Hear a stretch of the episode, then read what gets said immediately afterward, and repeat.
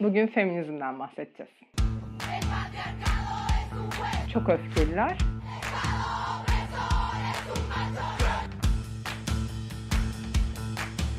Bugün içindeki erille yüzleşmek için ne yapsın?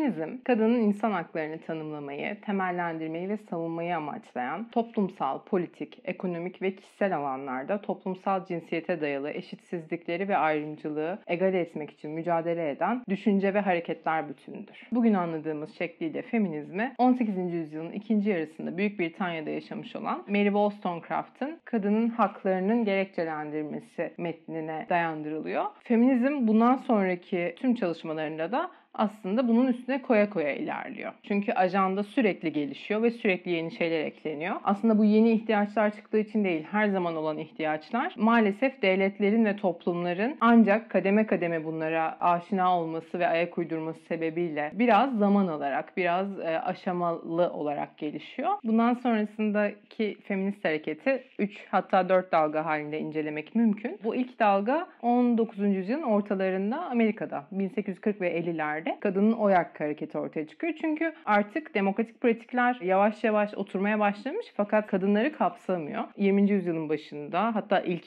10 e, yılında Büyük Britanya'da yine bir e, kadının oy hakkı e, hareketi ortaya çıkıyor. Kadınlar demokratik pratiklerden dışlandığı gibi tüm bu endüstriyel devrimin her aşamasında zaten hak sahibi olmadan var oluyorlardı ve hani şikayetçiler tabii ki bu durumdan. Sonrasında ama yine dünya savaşları, büyük depresyon dönemi derken kadın hareketi yine bir e, kesintiye uğruyor. Fakat birinci dalga dediğimiz bu kadının oy hakkı etrafında şekillenen dalga aslında başarıya kademe kademe de olsa ulaşıyor. Artık 20. yüzyılın ikinci yarısına gelindiğinde demokratik pratiklerin olduğu, en azından seçim pratiğinin olduğu ama kadınların oy hakkının olmadığı çok az ülke olduğunu görüyoruz. Sosyal bağlama geldiğimizde ikinci dalgadan bahsetmemiz gerekiyor. Yani ekonomik alanlarda, sosyal alana biraz dokunuyor, çok değil ama birinci dalga feministler kadar kamusal alanın içerisinde özgürlük talep edip de daha özel olana, daha bireysel olana geldiğinde devletin ağzını benimseyen bir dilden uzak ikinci dalga feminizmin dili. Kadının siyasetçilerin aklına e, sadece seçim dönemlerinde gelmesi ve yasa yapıcıların, politika üreticilerin diğer alanlarda kadınları görmeyişi ve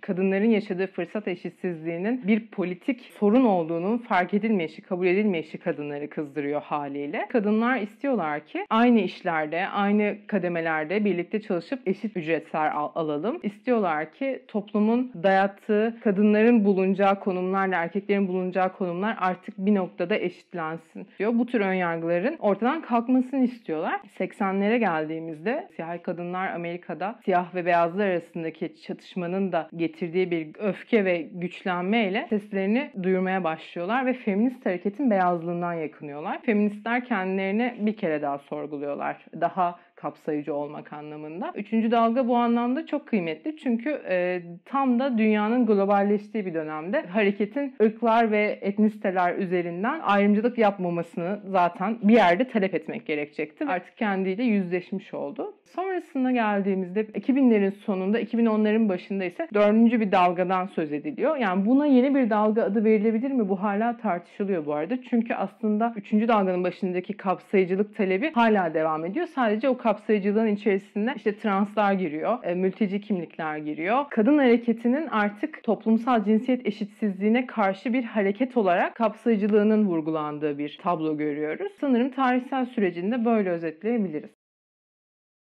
Patriarka Türkçesiyle ataerki bir başka deyişle eril düzen diyebiliriz. Ataerki her şeye içkin, her majör probleme içkin bir şey olarak görülüyor feminist teoride. Fakat tabii ki de tüm kötülüklerin sebebi, kaynağı olarak görünmüyor. Feministler kapitalizmin e, getirdiği, neoliberal devletin getirdiği diğer handikapların da gayet farkındalar. E, herkesin erkek düşmanı, feminazif gibi sıfatlar atadığı insanlar radikal feministlerin ekstremleri arasında. Yani yine ikinci ikinci dalganın içerisindeler. Yani 60-80 arası hatta 60-90 bile denilebilir. Bugün de var radikal feminist. Yok değil. Zaten turf tartışması mesela tam olarak bu. Hani evet özel alan politiktir e, ve politize edilmelidir. Haklar kazanılmalıdır. Ama işte kadınlık deneyimini bir trans bilemez. Bir non-binary bilemez falan gibi çok özcü argümanları olan noktaları da var radikal feminizmin. Şimdi burada belki şundan da bahsetmek gerekiyor. Fıtrat çok dini konotasyonları olan bir kelime.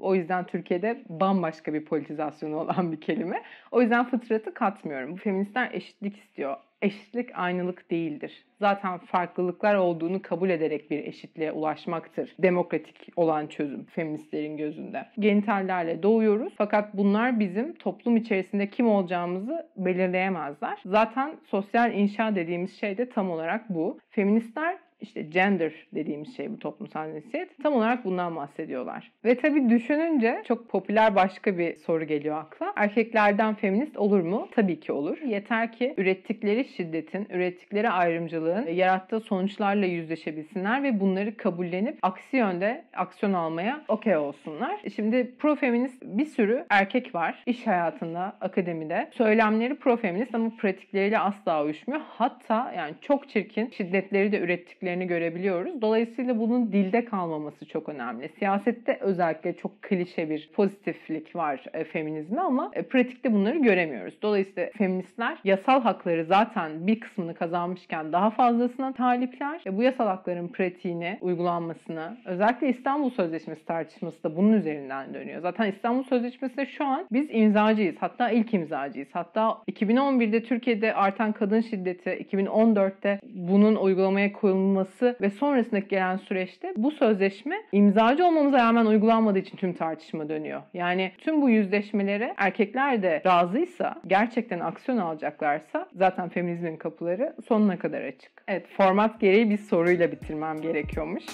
Bugün içindeki erille yüzleşmek için ne yaptın?